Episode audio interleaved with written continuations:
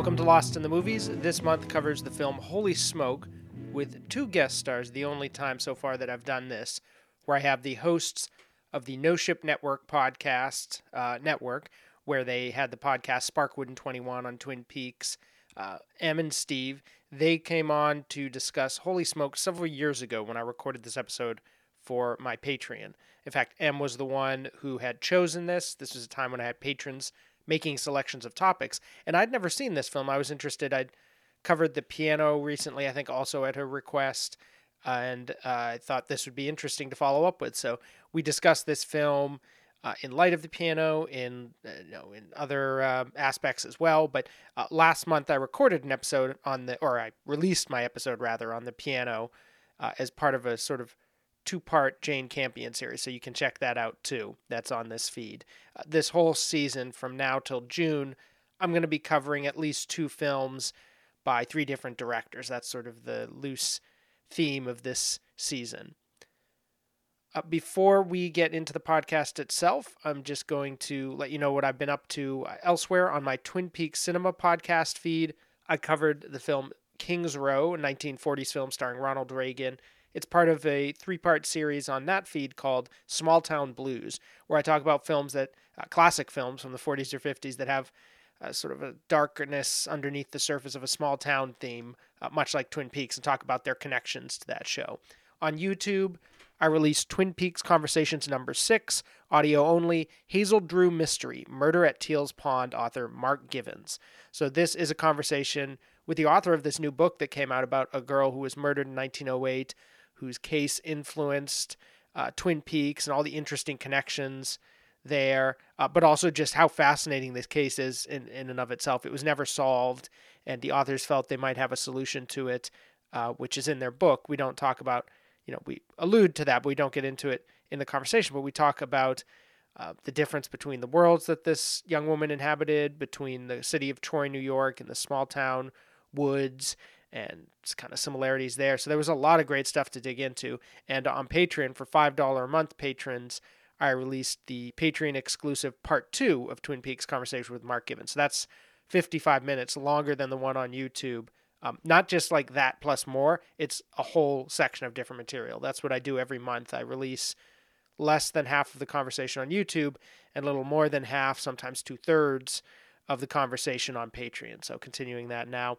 Uh, for a dollar a month patrons, I put up episode 87, Twin Peaks Cinema on Dangerous Ground, talking about the film noir from the 50s by Nicholas Ray and how that connects to Twin Peaks. Plus, my Twin Peaks reflections on Pete, Doc, The Spirits, Glastonbury Grove Bank, uh, the the Savings and Loan in Twin Peaks, uh, Mystery Box storyline, which I connected to Mulholland Drive and more. So exploring all those Twin Peaks themes on there. And I also made uh, now available Lost in Twin Peaks on the season two finale and all three seasons to all patrons. So my Lost in Twin Peaks podcast is something I'm slowly releasing publicly. So far, I put out the first season, but if you want to hear the second and third seasons, at this point they're all available to the dollar a month uh, patrons on uh, Patreon. That's patreon.com slash lost in the movies.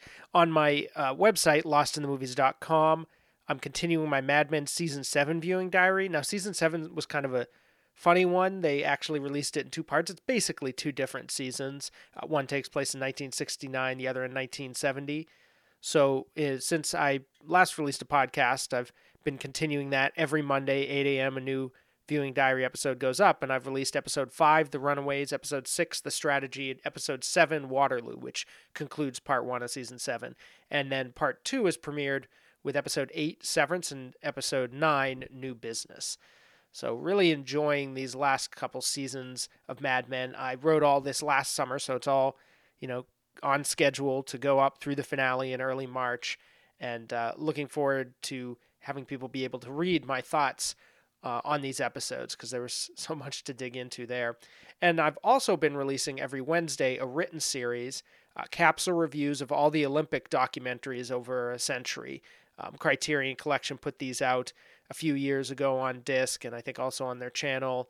And uh, a lot of them are available online from the IOC uh, Olympic Committee. And I started doing this last summer, right after the Summer Games in Tokyo. and I was going to do them every month, and I fell behind on other things. But now I'm catching up with all of them before the winter games.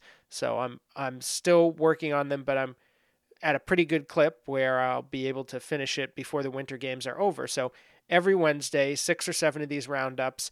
Uh, so far, I've released uh, the second part, which was summers, uh, the summer games of 2004, 2000, and 1996, and the winter games of 1948, 52, and 56. Uh, I'm actually uh, moving backwards with the summer games since I started uh, right after the 2021 Summer Olympics. I thought, why don't I move back in time with those? And I'm alternating that with moving forward with the Winter Games. So picture it like a kind of a thread winding around itself, one going backwards, one going forwards. And uh, with the Winter Games, you know, going from the past, when I conclude it, I'm going to be right up to 2022, which will be going on really a few days from now. So this was fun to do in that style. I also released the third part, which was uh, the summer games of 92, 88, 84, and 80, and the winter games of 60, 64, and 68. And uh, actually, today, um, the the day that I'm releasing this podcast, I'm going to put up the fourth roundup, and this is where the summer and the winter kind of meet halfway. And from this point on, the summer game, the summer documentaries that I'm covering are uh, earlier than the winter ones. So it was uh, summer games of 76, 72, and 68, and the winter games of 72, 76, and 80. And there's some interesting films mixed throughout this. Some of them are sort of straightforward uh, recaps of the games or whatever. Um, but there's some that kind of stick out. Like today, one of the films that I covered was Visions of Eight, which was eight filmmakers from around the world, people like Milos Forman and um, Kon Ichikawa from Japan, and Arthur Penn, director of Bonnie and Clyde, and they each direct a segment of the summer film that focuses on a different aspect in a different way. Like one person, Claude Lelouch, I think, films like The Losers, where he's filming everybody who lost a match and they're breaking down and all the stuff that you don't always see in the in the coverage. Arthur Penn does one about pole vaulters where they're like blurry shapes moving through the the field and everything. So I had a lot of fun doing this. I w- I won't go down to that rabbit hole too much more. This is a long intro to this podcast, so we'll get into Holy Smoke in a second. Uh, but also on my side, I'll mention I did put up cross posts for the December patron podcast and also the January Twin Peaks conversations. You can check all that out on lostinthemovies.com. Here, without further ado, is Holy Smoke.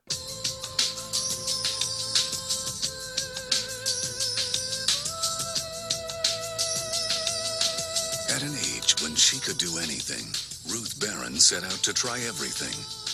In India, she acquired a taste for the exotic and got seduced by a world completely different from her own. Her family imagined the worst, so they hired a top American expert to lure her back. It's such a relief that you've arrived because we've all been so worried. Look at this. It's a gift. See, she's coming towards me. This can be over in 12 hours. I imagine you could persuade any woman to do anything. Do you have a website? This is a complete waste of time. You're never going to break me. There's no way I can even listen to someone like you who dyes their hair. But you date little Barbie dolls. You're so brainy. You're so big. In the middle of nowhere, You want to sleep with me, don't you? I'm a regular person, and you know it. where rules don't apply, What about you kiss me? No, Ruth, I can't do that. anything can happen. Take me. I think we better phone your mother. I don't think Mom's paying him to. You're out of control. You didn't seem to mind last night. Now, it's going to be an all-out battle of the sexes. Miramax Films presents Academy Award nominees Kate Winslet and Harvey Keitel in an erotic new film where everything you thought was holy is about to go up in smoke. Holy smoke. The film in focus this week is Holy Smoke. This is uh, Jane Campion's 1999 film starring Kate Winslet and Harvey Keitel. This was recommended to me by Em as a patron, and now I have Em as a guest to discuss it, so it's all worked out perfectly. So, this is one that Em brought to my attention that I'd never seen before. So, I'd like to have you, if you could, introduce this film, tell us what it's about, and give us a little context on it. Okay, um, the initial premise is about a young woman who goes to India and joins a cult, and her family wants to free her of that influence. So they manage to bring her back home to Australia, but then they hire uh, an American cult exiter to come in and work on her mind as far as freeing her mind from from that um, influence. But it turns to be more about a deprogramming of the cult of self, I guess, because it, it, starts out as that, but it, it, becomes something more that happens between the two of them. Because mm. he's just as much a, as affected and devastated by their encounter as she is in the end. So it, it took a surprising turn for me. I really didn't even know what I was watching when I first started watching it. I just wanted to watch a Kate Winslet movie. Yeah, if you could talk a little bit about your your personal relationship to the movie, um, your history with it, and your experience with it. I was a fan of Kate Winslet because my favorite movie for a long time was Heavenly Creatures, and so I started wanting to see more of her films, and um, I picked it out not knowing what it was about at all. And I hadn't even seen The Piano at that time or any other Jane Campion movies. Uh, so I was lacking awareness of her and her work. And I, I found the, the movie to be enjoyable because uh, I wasn't in any way expecting what happened. I've rewatched it probably, I don't know, maybe five times or something like that. And I, I enjoy it every time. And I have I feel like I get closer and closer to understanding what's happening between the two characters the the more I watch it. The older I get. That definitely plays into it too. The older I get, I've, this is my third watch of it. I I thought it was just like a, a quirky kind of indie film that had some pretty hefty themes that I didn't know if I was ready to tackle yet at the time, or probably just wasn't because I was only like 25 or something. Not to say that you have to be older to understand it, but my 25 year old brain wasn't ready to understand it yet. now, th- after this watch, I feel like I've got a pretty good grasp on what they were trying to say with the movie. It's a humanist film. Some people have criticized it as being a feminist soapbox, especially the, the latter half of it. Jane Campion actually writes male characters very well. Yes, her, her movies are about women and their stories, but the men who tend to figure in them also transcend and grow. So I don't I don't think they're villains necessarily, you know. Yeah. Well, Harvey Keitel is is definitely not a caricature in this movie. He's not a cardboard character who's just a stand-in so they can kind of uh, get up on the quote unquote feminist soapbox and and you know just hurl invective out there. That that's not at all what's going on with this movie. No, I mean I I really saw a through line with this. This was my first time watching this and I had just recently watched The Piano, which was also Em's patron recommendation earlier on, and boy, those films just feel really linked in a lot of ways. Um, How so? Partly, well, partly the character Harvey Keitel plays. They're very different characters, mm-hmm. and yet they both want to have this power in this relationship, and they can't seem to get what they want when they have the power, and only when they are actually willing to let the woman control the process uh, or, you know, does something more mutually beneficial come, if that makes sense. Let's see, of Jane Campion's films or, or series or whatever, I've seen this, uh, The Piano, Bright Star, and uh, Top of the Lake, and then a few of her short films as well.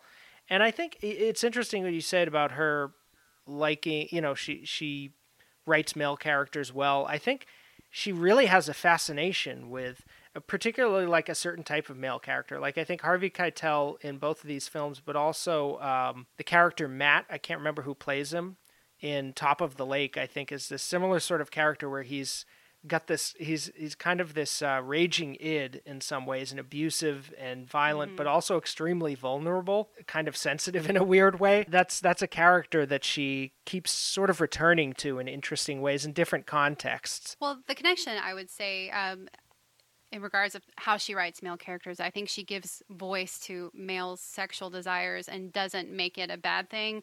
It's just they have to grapple with it the female protagonist is grappling with something herself, but mm-hmm. they, they kind of butt up against each other and they shape each other. That makes sense. That's why I think it's a humanist film because you these encounters do happen. It's just we don't really examine them, and I feel like mm-hmm. these are examinations if you really look at it. I don't think it's necessarily feminist in the sense that a lot of the critics seem to be meaning it, where it's like this limited thing that only applies to women. Does that make sense? Like it's a feminist Right. film that applies to men as well as women. Like it's a feminist film in the positive sense Yeah. of the word is that you mean, yeah. Just the positive sense, but also in like an expansive sense where it's like, yes, it's coming from a female perspective and it's applying that perspective towards men, but it's doing so not to dismiss like you said, it's not dismissing the male character, it's using that as a frame to to explore them. One thing that did strike me right away about this film that was very different from The Piano and Top of the Lake, and really anything else I'd seen by Jane Campion, is to me, at least two thirds of the film, and even in the end, after all this dramatic uh, stuff that happens, it really, I would classify it as a comedy. Personally, Yeah. like it, it feels like a comedy to me. I was actually kind of surprised when I looked on Wikipedia; they described it as a drama, and I was like, "Really?" Like to me, this is a very archly, often comedic film, and it establishes that tone right away with the credits. And there's a sequence where the guru touches Kate Winslet's head, and an eyeball opens up inside of it, Uh-huh. and she goes into this weird animation. Then they repeat something like that at the end, where uh, Harvey Keitel is crawling through the desert, and he sees this vision of of Kate Winslet as. Uh, uh, you know, with with multiple arms and everything like that. This really felt like very much of its moment to me. Like watch it, I was like, I can totally see that this was 1999, not just because of you know the Alanis Morissette, the type of movie this is, where it's like quirky, wacky comedy. Reminded me so much of The Full Monty and Waking Ned Devine and. Um, what was the other one? Uh, Little Voice, which I think was a Mike Leigh film, if I'm not mistaken. Usually British comedies or Irish or something, you know, and and there'd be less sort of like quirky village life type thing. And this reminded me so much of that. Like it felt very much of that moment in a way. I liked the comedy. It, it definitely enriched the background characters, so to speak. I I got a sense of chaos from her family, and um, which informed me a little bit about why she was trying to find something different. Um, and then throughout a lot of their interactions, you also discover that she finds like especially with her dad when she confronts him about his sex bomb and stuff like that and she rips his toupee off his head like there's this sort of falseness that she thinks she's getting away from. There's some characters that she really connects with like her mother and tim her older brother tim who's uh, gay and i think because because he has lived as he is and, and doesn't live a false life maybe to her um, where like once at- one point i think yvonne tries to talk to her and she just stone faces her where yvonne is like all artifice from head to toe And that's her Um, sister-in-law, right? right Yeah. i think that is something that she feels like she's escaping and she's developed this sort of defense mechanism which she interprets as her heartlessness and that's in the end what she has to grapple with and um, work against by being kind and that's what she does in the back of the truck. She finally walks the walk in that way from what i was reading about other people's takes on this film i i wasn't aware of the fact that it was cliche for australian films to have portrayal of, of families as dysfunctional. So um, I think because at the time that I encountered this film, most of the films I had seen really had that more homogenized kind of approach towards characters, especially background characters, and made it more dynamic. And there's this sort of like claustrophobia that happens with with all the characters. There's so many of them, and and and also they're the setting, which um, Sweetie also has the same thing. Another Jane Campion movie. There's lots of fabric and and just detritus just discarded all over the place. And and that also like contributes to this this feel of of claustrophobia especially at the point where ruth breaks down after they've watched the video. I, I think she at I think that hmm. was genuine tears coming from her. She she just felt so trapped, like she just wanted to get the hell out of there, and that's when she incepts her plan to, to you know, se- sexually manipulate uh, PJ, PJ Waters. And the introduction of PJ Waters is one of my favorite parts of the film because I think it's really setting him up for failure. And he's the Harvey Keitel character. Right, right. It's it's it's this really hilarious, heroic introduction where he's freeing these carts at the airport for people to use, and he ends up face to face with this, I think, funhouse mirror version of himself, or maybe how he views himself. Or I also thought maybe the usurper that's forever at his back, especially somebody who's like so ego driven. too. Yeah, Because he's very conscious about his age throughout this film. Insecure about the fact that he's so much older than Um, well, than the Ruth. Kate Winslet character, yeah, than Yeah. Ruth. I think that gives you an idea that this this person's due for a downfall. Which you know, it has to that has to suck to be somebody who is so centered around your your looks and your virility and your your age and you you only get older obviously right? So it's it's a uh, you're you're not fighting a battle against anybody else except yourself and your perception of how people see you. And those are things that you um you can't really control that at all. So it's it's kind of like this perpetual thing. Once you get past a certain age and it's it's interesting to see it played out in a man because we always see this happen with women in movies who are just trying to always grab after the youth that's Right. that's slipped past them and you know getting um physical augmentations or dressing in a certain way or acting out sexually in a way that keeps them uh, in in the eyes of the men around them. And so this is a, a man who is trying to still cling to the to some semblance of youth in a certain way, and all the all the you know the really bad vulnerability that comes with that. This movie has moments that get me really emotional. I it's I can't figure out what it is specifically that's happening. I think there's culmination of a couple of things like Badalamenti's score and and Kate Winslet's performance, but you know specifically when she confronts her father while he's golfing, um, it and even though there's like a comedic element because Fabio is like, "We love you, we all love you, I love you," and you know he's got his busted nose and it's it's ridiculous. But I I have tears running down my face. It's it's and I, and actually even my the way I feel is actually prepped by her driving listening to that Alanis Morissette song. And it's not hmm. like I'm a huge fan of Alanis Morissette, but it's just there's just something about her that sense of feeling that she's just about to like head back to India, I think, and get on to where she wants to be and then now she's just trapped and, and her sense of frustration is is so palpable in her voice.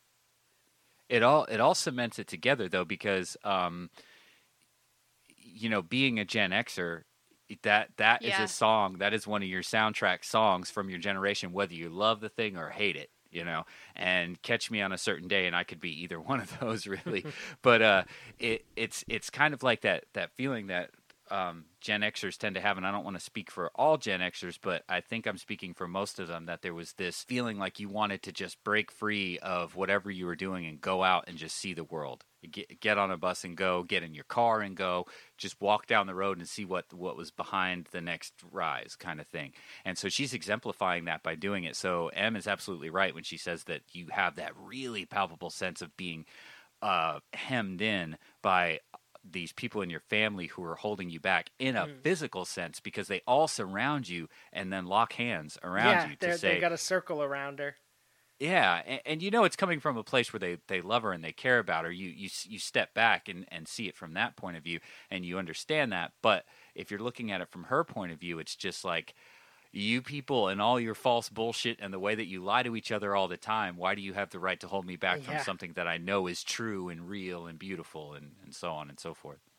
Well, Em, in the notes that you sent after you watched Mm-hmm. the film, you mentioned that you don't think when she sees the cult video that it's like deprogramming her in the way that they think, where it's like she's seeing this and like, oh my god, you know, uh, Jim Jones, they killed their people, so this guy's gonna kill me. Oh my god, I got to get out of this cult. Like, your reaction was that that's not really what's going on. You think something else is happening there, and and something else makes her go into the bathroom and cry. I think she definitely felt isolated and and and that that trapped feeling came again um, and she's with people she doesn't want to be and and they they're viewing her in that light and that's not how she sees herself at, at all um, I also think that if there was any hope in her whatsoever that there was going to be any guidance coming from PJ Waters, it was completely decimated at this moment because she looks over and she sees him caressing Yvonne's thigh.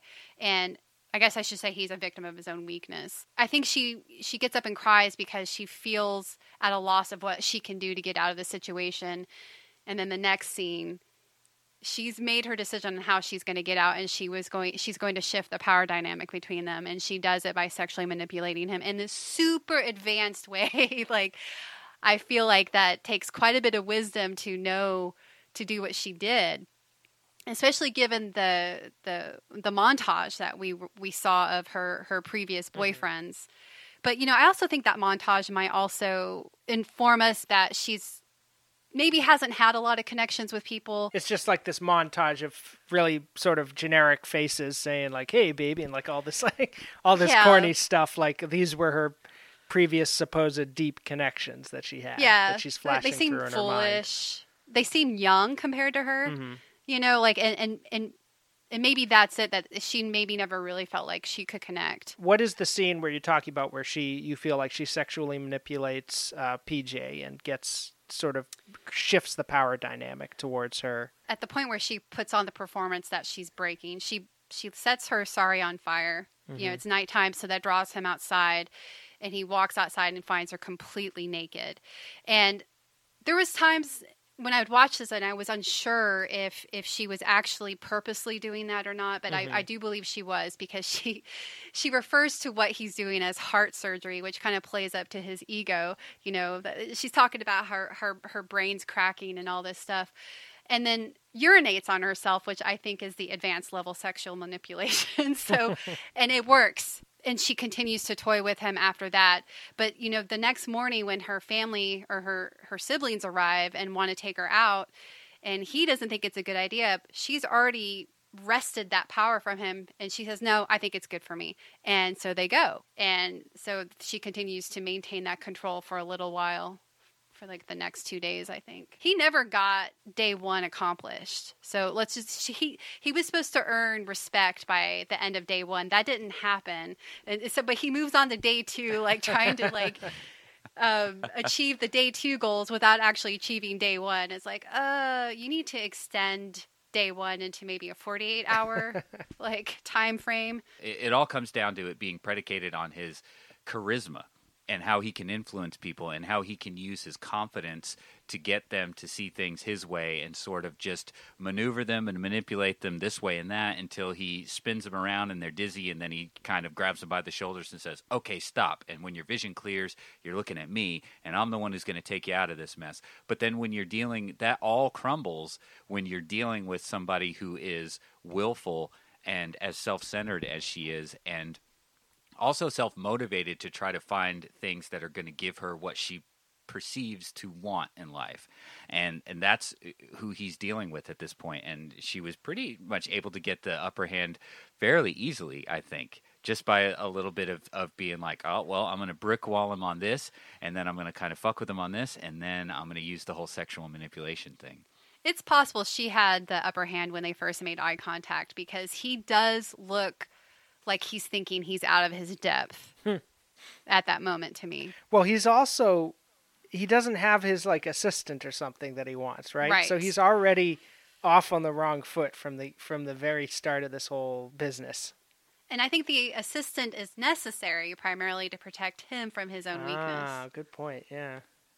that is something that i didn't um, that didn't sink into my head until this third watch. Yeah. and that's I, I completely agree with that. That is that is totally true because th- this person not only would probably fulfill the role of you know because you, you kind of like usually have two exorcists or something like that and they can read the the the, uh, the passages from the bible and go back and forth. But um that is a big role because all of this hubris and ego and confidence and everything leads to this point to where you're thinking that this kind of guy thinks that every female out there is eventually going to drop her panties for him it's just a matter of how and when and if there's an opportunity so that there's eh, that's a buffer zone that he doesn't have anymore and eh, he's not used to working in that way.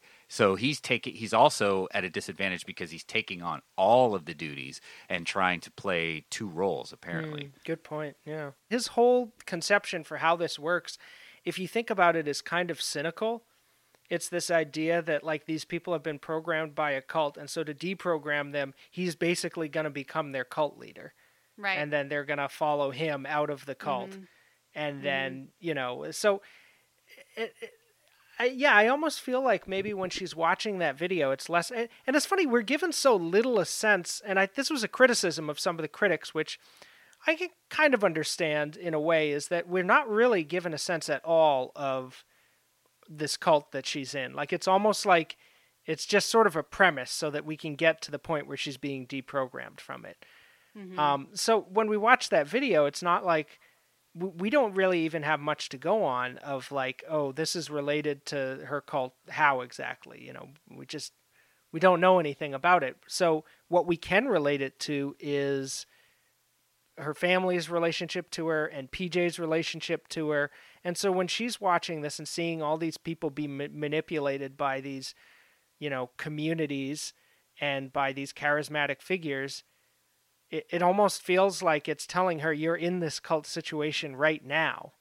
You know, hmm. like this is you're, like yes, that. this video is accurate, but it's describing this, and I felt like a part of the dynamic of what's going on here, and in general, and he talks about this when he says like I break them down and reality rains down on their head and they feel like their heads being torn open and then you know that's a necessary part of the process that pain and all that there's a sense in which the the cult reality or the whatever you know because it seems kind of harmless honestly this this group she's a part of i mean i don't know what the guru's doing but it, from what we can see it's it's just mostly people in you know saris hanging out and and getting ecstatic like they would in like a holy roller church or something like it's nothing it doesn't seem that you know it seems somewhat innocuous You have to wonder about why are they so sure it's a bad thing for Right. her.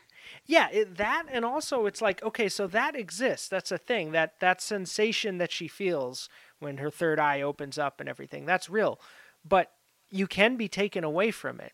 So in a sense what they're doing is taking her away from the happiness she's known and so when she's watching this cult video it's not like necessarily a realization of like oh all of that was fake it's oh this is real too and i can just as easily i mean think of it like uh, diane or uh, what's her name betty in mulholland drive um, martha Nachumson kind of brought this up on me to me because she felt like uh, you know, I know we're going off a little in left field, but not too much. you know, Lynch always relates to everything. But uh the you know, she she felt like the first half of that movie wasn't like fake and the last part was real. She's like, well, it's all real. It's just that sometimes you're in this more positive place and sometimes you're in the more negative place and both are real. And I don't know if that necessarily works for me as an interpretation of Mulholland Drive, but it is true in general and I think it applies well to this film where she's taken out of this place of comfort and happiness and, and security and it isn't more real than that. Um, they're both real but like it's make it's it's making her unhappier to be brought out of that place and so this deprogramming even if it's like working it's not working in a way that's like productive it's just replacing one one mind frame with another which is a lot more unpleasant and negative if that makes sense But she still ends up somewhere positive, though, in the end of the film. Yeah, and, And I, I th- I think that's because she breaks out of the paradigm to a certain extent of following something, maybe. Well, yeah, and I, I think you're you're definitely right about how we don't really know much about this cult that she was joining, and we only know about it how it relates to her. And I was trying to understand that, and I, you know, if I if I think about her inability to connect in a meaningful way to people because you know she describes herself as heartless and things like that um, that was a nice safe group to kind of join because yes you're marrying the baba but it's like everybody's marrying him so it doesn't have that that required intimacy. It's it's this like distant connection. It wasn't really in the way the right thing for her because she had to go through this gauntlet of fire with PJ and and discover that I guess the path to her happiness was being kind which I know um, that was the word that he writes on her forehead but it was interesting to me that that devastated her so much instead of like and she even says like why don't you just write cruel? Yeah. It, uh, the the the request of it i guess is why it was so devastating rather than being an accusation Well, it's it's more powerful when you say be kind like that. Your mm-hmm. defense mechanisms aren't going to come up as fast because you're it's it's it's asking you to do mm-hmm. something. It's requesting your permission or requesting your participation in a certain way of thinking and looking at things mm. rather than labeling you and saying you are this. I liked the element of like you guys are both right when you're talking about the the cult in the background as being very generic we don't get a sense of what's going on there. It's just it, it serves mostly as a prop mm-hmm. to get her to the point where she is being programmed. I, I do believe that and agree with that. But it's important at the end that once she learns to be kind, and that is actual one of the, actually one of the central tenets of this particular strain of philosophy that she's able to actually go back to India with her mom. Yeah, with her who mom let- who hated India. right right she and then she's she's doing something positive and she gets to the core of it she's Yeah. Mm-hmm. not just wandering around all hippy dippy you know with all these other cult members getting touched on her third eye and and having these uh you know trips or whatever you want to call it she's she's gotten to the reality of it because she learned something crucial through her interaction with PJ and that was that she, the the kindness element that we've already talked about and then she's able to take that away and go back and interface with these particular strains of philosophy and and get to the real nitty-gritty of it to where it's going to affect her not like a drug that you can smoke or a drink that you can drink but something that actually changes the way you live your life so it, it's it does really have like em said a very positive message at the end after Yeah. everything's been ingested you just have to drag yourself through a bunch of absurdist nastiness to get there One thing I do remember because you actually jogged my memory Uh-huh. earlier about it was once he dismantles her cult influence and what's left, but for her to follow him or something like that, right? You said something along those lines, right? yeah, like he's just replacing one cult leader with another, basically. Right. And and but see, she actually keys in on that and she confronts him about that and she wants to know what he believes and and he doesn't he just says don't worry about it or or something along those lines that's like he- not my game kind of thing Yeah. yeah. almost like he he was taken aback by it like I, I don't Mhm. think he's ever been confronted in that way in this scenario I think you're right. I think that's something that he, he's not able to draw off of any um, practical experience with that kind of situation because usually at this point things are going his way and he's he's working the the client or the the patient or however you would like to view this person and and getting them to you know he's working his manipulation and his con game. And so uh, they're doing what he wants and they're not coming back with these these kind of barbed questions about well what the do you believe? And so he's he's just not ready to answer that. Well and also with him copying out the way he did it it's it makes you wonder is he really up to the task? Like really? I mean how much does he even actually really know about this stuff that's a great question. I, I mean is it more of the conquest? I mean, is there a reason why you don't? Because he, he even says well then i don't want you following me or something like that but actually really you do. Liar. Why do you guys think he had to be devastated in order to to be infatuated with her at the end? Like what is it about him and, and what is it about putting him in the dress and the makeup that was like him writing be kind on her forehead Uh, I agree with what what you said in the notes, at least partly. Like my initial impression was because she actually says like, "Who could you love?" or something like that, and then she draws the lipstick on him. It's like, well, you love yourself. Um, but yeah, I think there's more going on there than than that. But that's kind of that was kind of the starting point for me. He got broken down to a point that he he liked it. It was like he was resistant, he was resistant, he was resistant, and then all of a sudden he decides that he likes that. He likes that emasculation. He likes being put into makeup. He likes being a, a- dress being put on him, and then there's that. and then she's exalted to a religious figure Yeah, yeah, and then she becomes like there's there's almost like this uh, master slave relationship weirdness going on with mm-hmm. with all with all of that. It also has a horror element to it too, because you talk a lot about the comedy. But when Yvonne opens the trunk and you see Ruth Yeah. in the trunk and her face is bloody and she mouths the word "help," that brings so much up in me to where it it, it actually makes me think of the quote that has been attributed to Margaret Atwood about how men fear mm. that women will laugh at them and women fear that men will kill them, and it's I think I said something along the lines that I felt like they were putting a large finger on that discord between the genders right there. Mm-hmm. And but as far as like what else it means, I can't really put it into words. Did he think she was dead and he was gonna like hide the body or something? Like what's going on in that? I almost wonder if the darkness was held back by uh, a certain sensibility that was prevailing um, almost 20 years ago, Hmm. or if if this movie were to be made now, if we'd go to a much darker place after the you know Yeah. after and during that desert scene. And then, you know, would the movie ending then change because we would do some, you know, irredeemable things with the characters or not? I don't know how this was developed. I, I think it was all written beforehand and just shot as it was written. It feels like a film that was workshopped where the actors improvised and went, you know, hmm. beforehand in rehearsals. Because a lot of this feels like stuff that actors would come up with eh, just experimenting more hmm. than it does somebody sitting down and writing it out. But, you know, uh, I, I, like think it that. was I hope that was the case. I know. I think that's kind of cool if it's true, but I I Uh-huh. f I realize I'm putting myself on on a limb because I don't know the production history, and all I read was like, oh, her and her Jane Campion and her sister wrote this.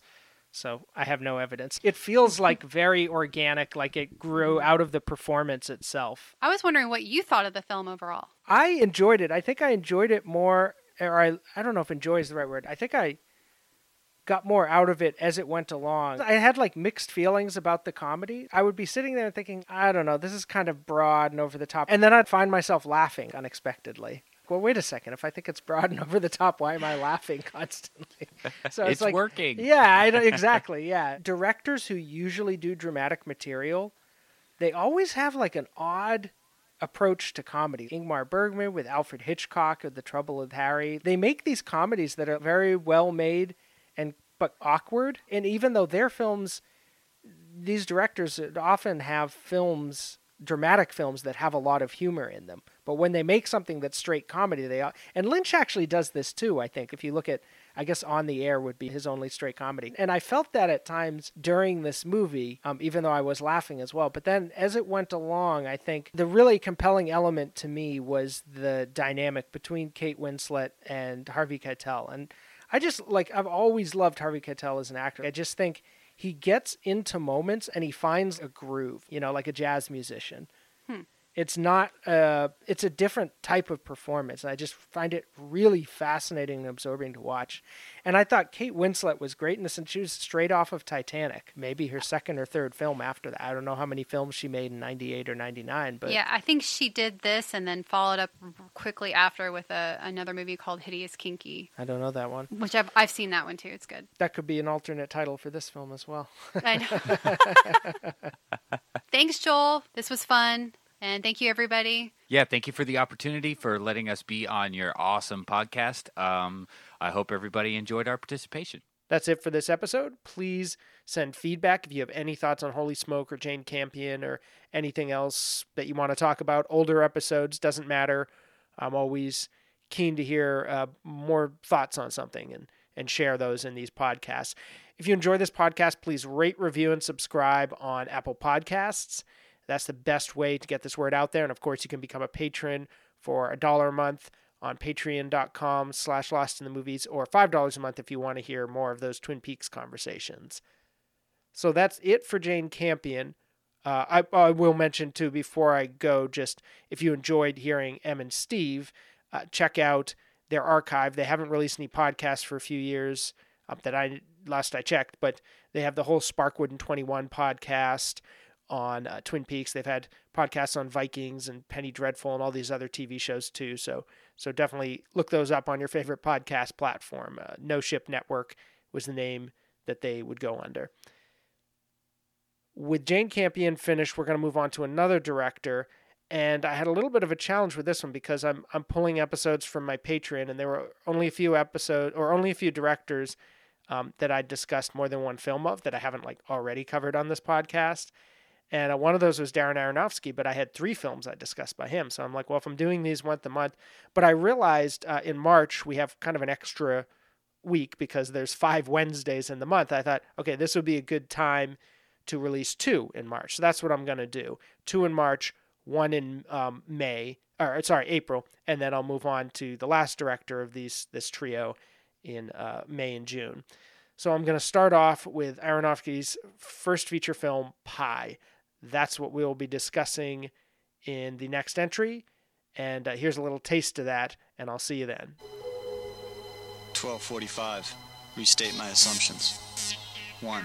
Mathematics is the language of nature. 2. Everything around us can be represented and understood through numbers. 3. If you graph the numbers of any system, patterns emerge. Therefore, there are patterns everywhere in nature.